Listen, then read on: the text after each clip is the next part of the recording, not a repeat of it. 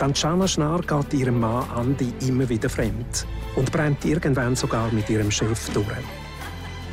Die Ehe ist zerstört, es gibt keinen Weg mehr zurück. Oder doch? Fremdgehen, wenn Liebe nicht reicht, im Fenster zum Sonntag.